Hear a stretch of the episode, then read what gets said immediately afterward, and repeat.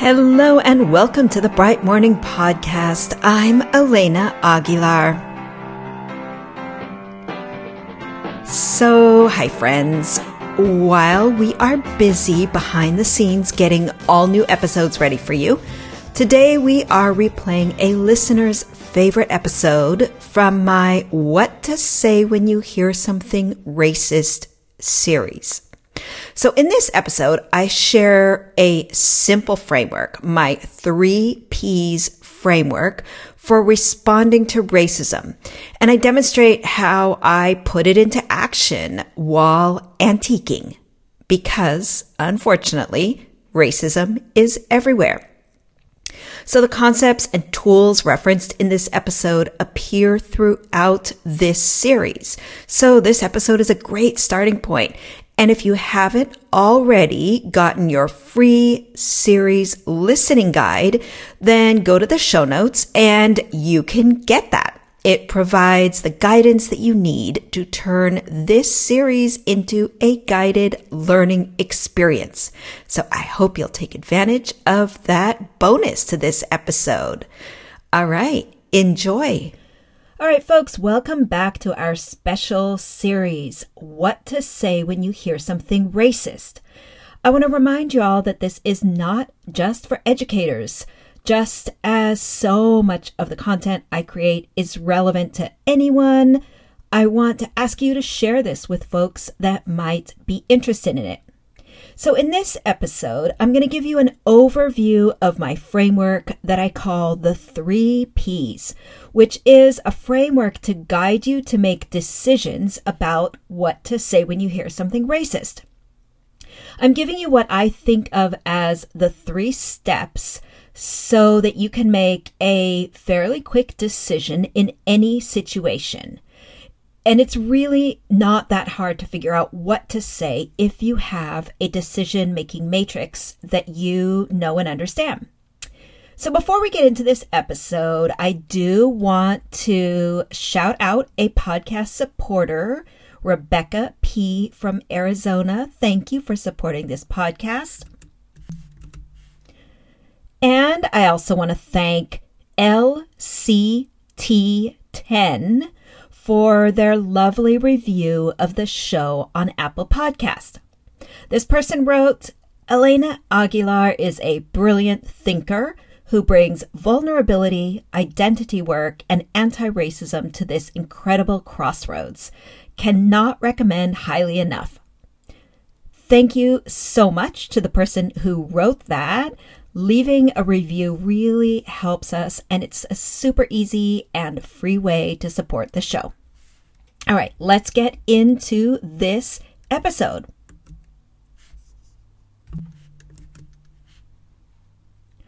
A couple of weeks ago, I was out of town by myself in a small touristy town on the California coast, and I wandered into an antique store. And right at the entrance was a pinball machine.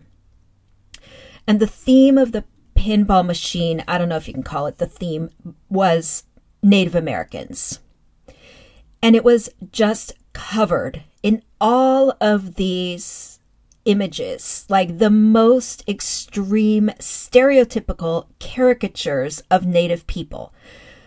Like people wearing huge feather headdresses, the stoic Indian with a huge nose, Indians on horseback wielding tomahawks. And I I just kind of stood there. I was kind of stunned, and no one else was in the store. And the woman working there came out, an older white woman, and greeted me and welcomed me into the store. And she said, Oh, are you interested in this piece? It's a really special one. Everything is in working order. And she invited me to try it. And I was just standing there staring at it. And I said, Actually, this is racist. And it's making me feel upset. And she gave me this startled look. And I had this sort of immediate flush of fear kind of like, what have I done? What have I said? However, what I said was very intentional and thought through because I have used the framework that I'm sharing with you today, the three P's, many, many, many times. And so many times I have used it, it has, it has become internalized.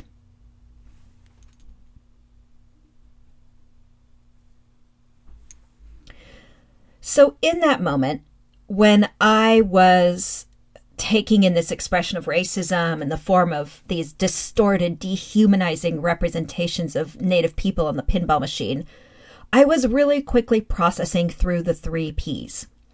And I came to the decision, again, really fast, almost unconsciously, that I was going to say something. And I got clear on what I wanted to say, which was simply to start with, this is racist and it's making me feel upset. And so I said that even though I anticipated what was happening and what would happen, which was that I would feel really uncomfortable. And I also, in that moment, knew that I would be okay with my discomfort. I remembered that I could breathe through it, that I could be with the discomfort, and that I could immediately recognize oh, this is actually healthy discomfort.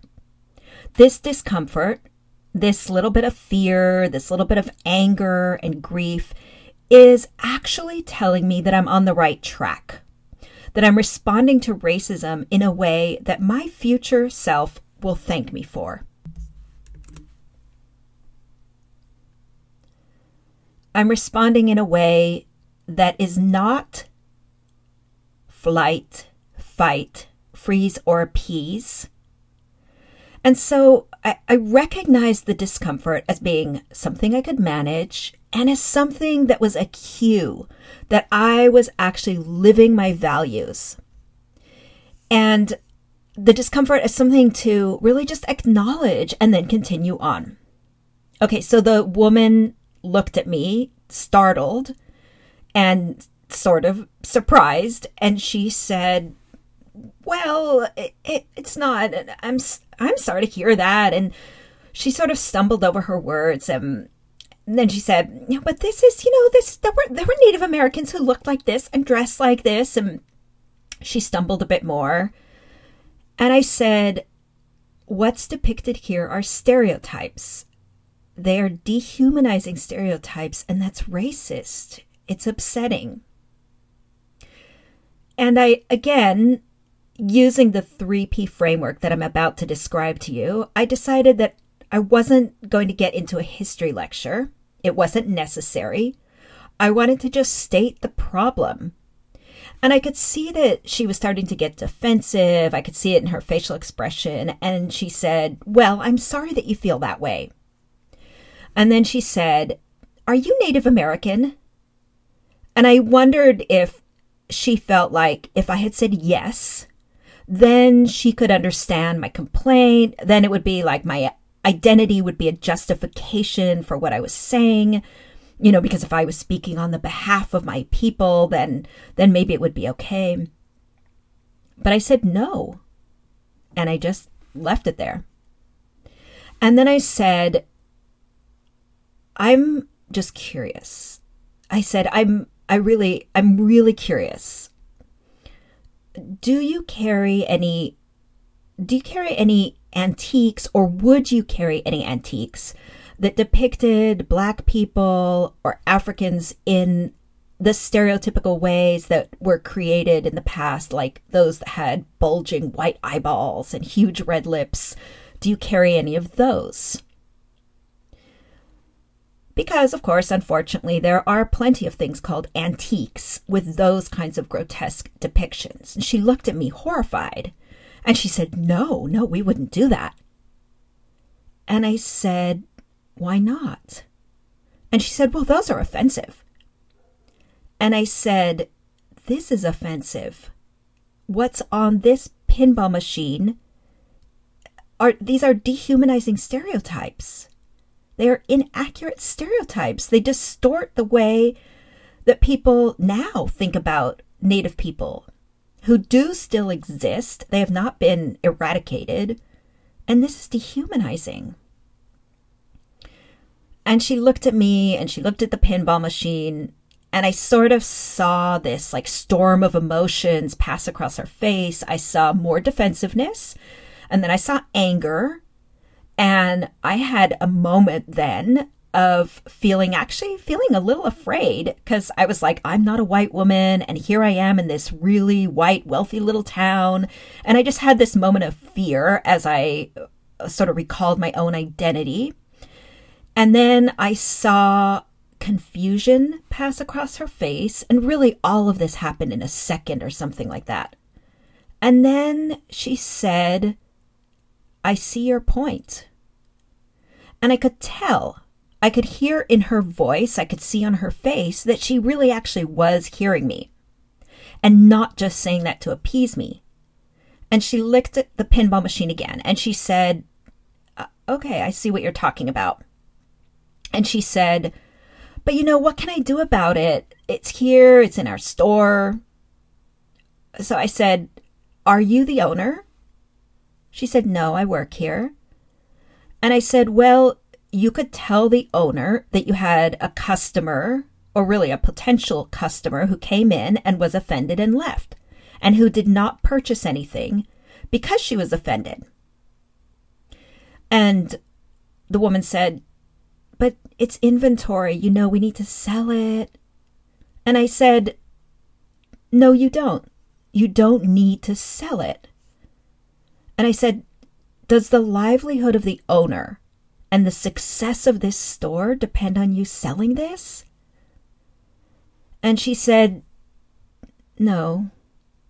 And I said, and let me just reiterate what I just said, which was, I might actually have been a customer.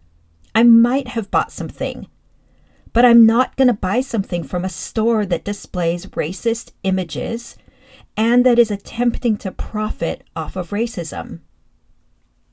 And she looked at me again, and uh, we were both wearing masks, right? Because there's a pandemic going on.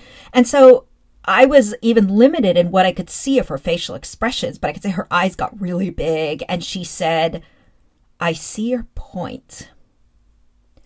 And then I said, I'm curious whether you will talk to the owner, whether you will say anything. And she looked at me and she said, I'm going to think about it. She said, I don't want to just say yes so that you'll be happy or satisfied. I'm going to think about it. This has given me a lot to think about. And I said, Thank you. I'm glad to know that. Have a good afternoon. And I turned around and walked out.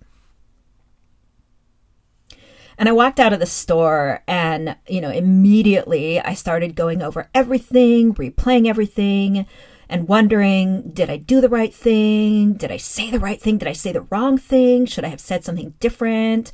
Should I have not said anything at all? You know, sort of like why? I had just been in this little town. I wanted to browse in these stores. Like, why do I have to always go in and say things?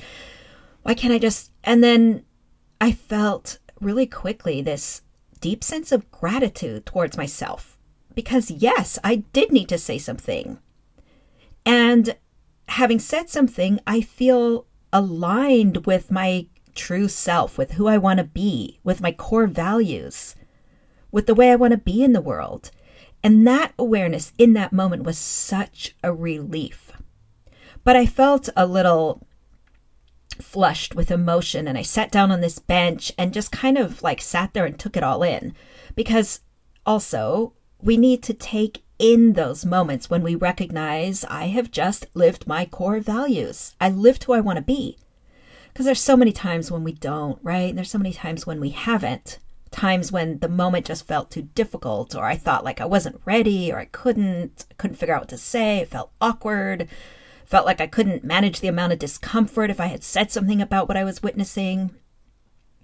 So, this was a moment when I did say something. And when you show up in the world in the way you want to show up, you've got to recognize that and take it in.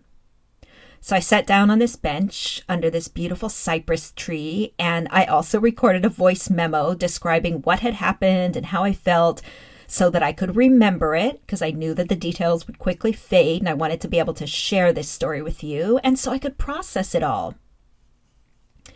And so today I am going to now finally reveal the framework that I've created that I call the three P's that I've used for a while to figure out what to say when I hear something racist. And as I said in the beginning, this is a skill set and it's going to take some time to use it and practice it and internalizing it to the point where you can step into it and use it with conscious competence. So, let me actually explain what I mean by that because the framework of the conscious competence ladder is a really useful one to know and to remember here when you're trying to do something that might feel really hard. So, this framework describes four developmental stages involved in the process of progressing from incompetence to competence. And the first level is unconscious incompetence. And this is when you're not even aware of what you don't know how to do. You don't know what you don't know. The next level is conscious incompetence, where you realize, oh, this is what I want to do, and I don't know how to do it. The third rung of the ladder, the third level, is conscious competence, where you're starting to be able to do something and you know how to do it, but it still takes a lot of effort. It still feels hard. And then there's unconscious competence, where you're able to do something without even thinking about it. The skill becomes second nature.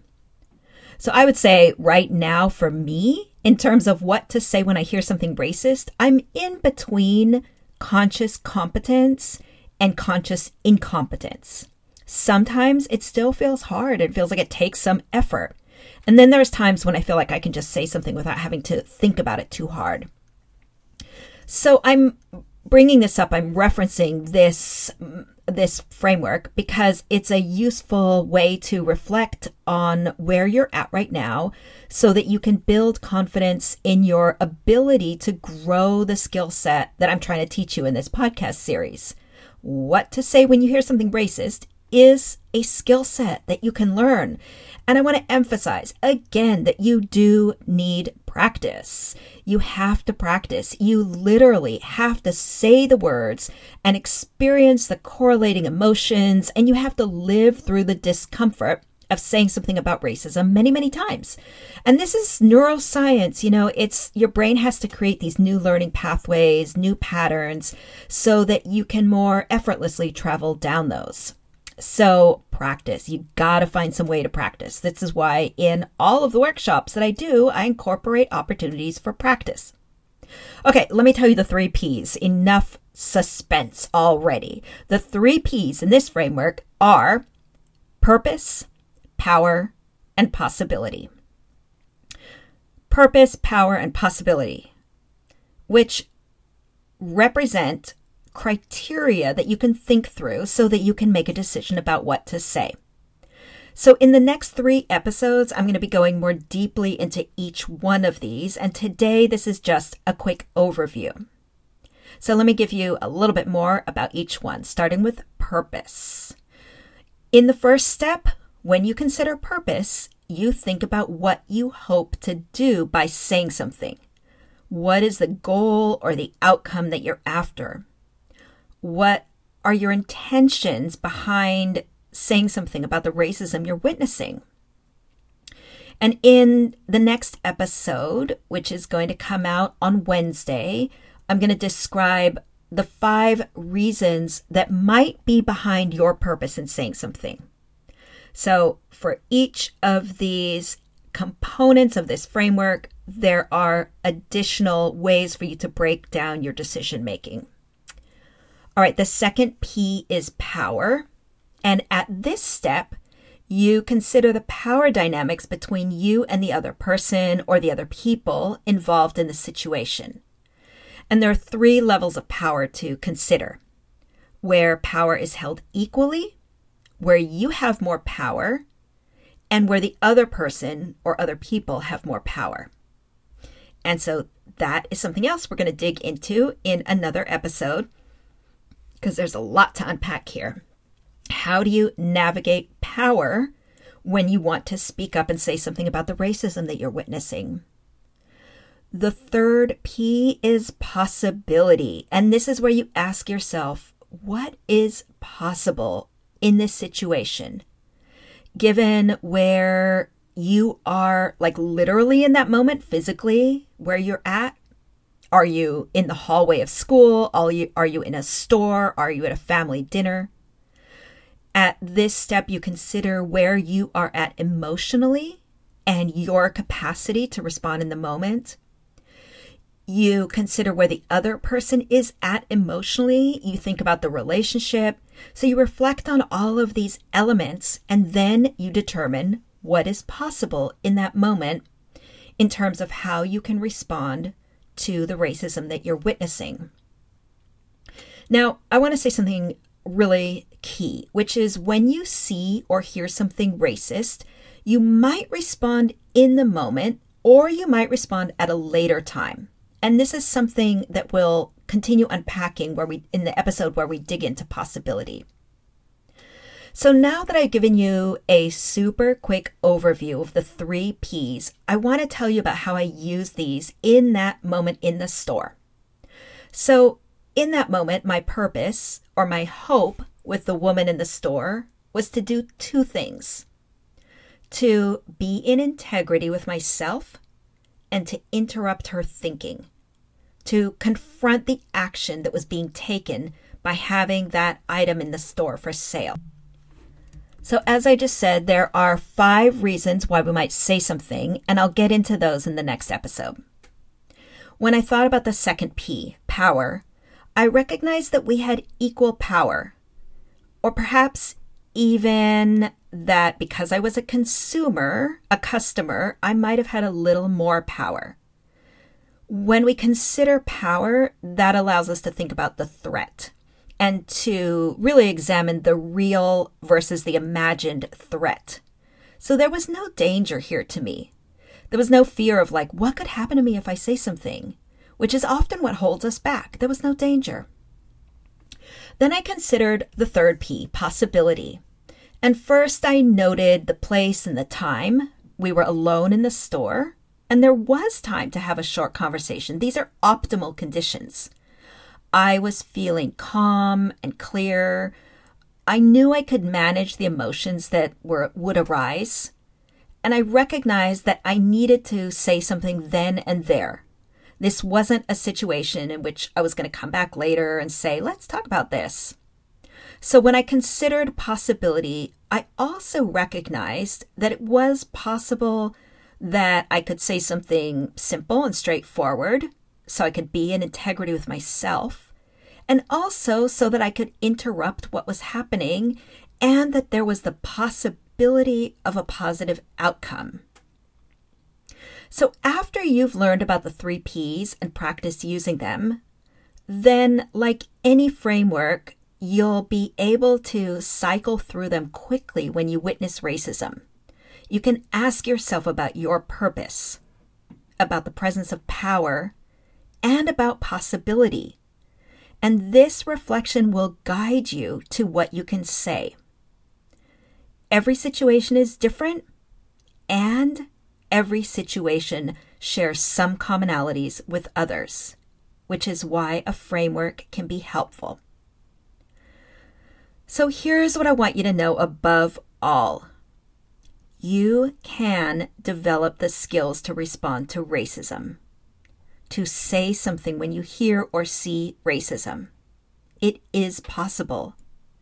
And I know you want to say something. I know you have the will, and I know you need some skills. When we witness racism, it can feel overwhelming. Like, what's the right thing to say? What about the risks? Is it. But it's not actually as complicated as it sometimes seems. So I want to take you back to the anecdote that I shared in this episode and repeat what I said to the woman in the store. I said, This is racist and it's upsetting. and I said, This is dehumanizing. And I asked her if she was going to do anything. It can be simple. Okay, so there is so much more for me to share with you on how to have these conversations, and I can't wait for you to hear the next episodes where I'm going to provide a lot more guidance around how to think through purpose, power, and possibility so that you can figure out what to say. So, if you found this episode helpful, would you do me a favor and share it with a friend or a colleague? I'd be really grateful. All right, friends, that is it for this episode. I want to thank Leslie Bickford, who is the producer of this podcast, and Stacy Goodman, who does the sound engineering. Remember, I'll be back on Wednesday with the next episode in this series. Until then, take care.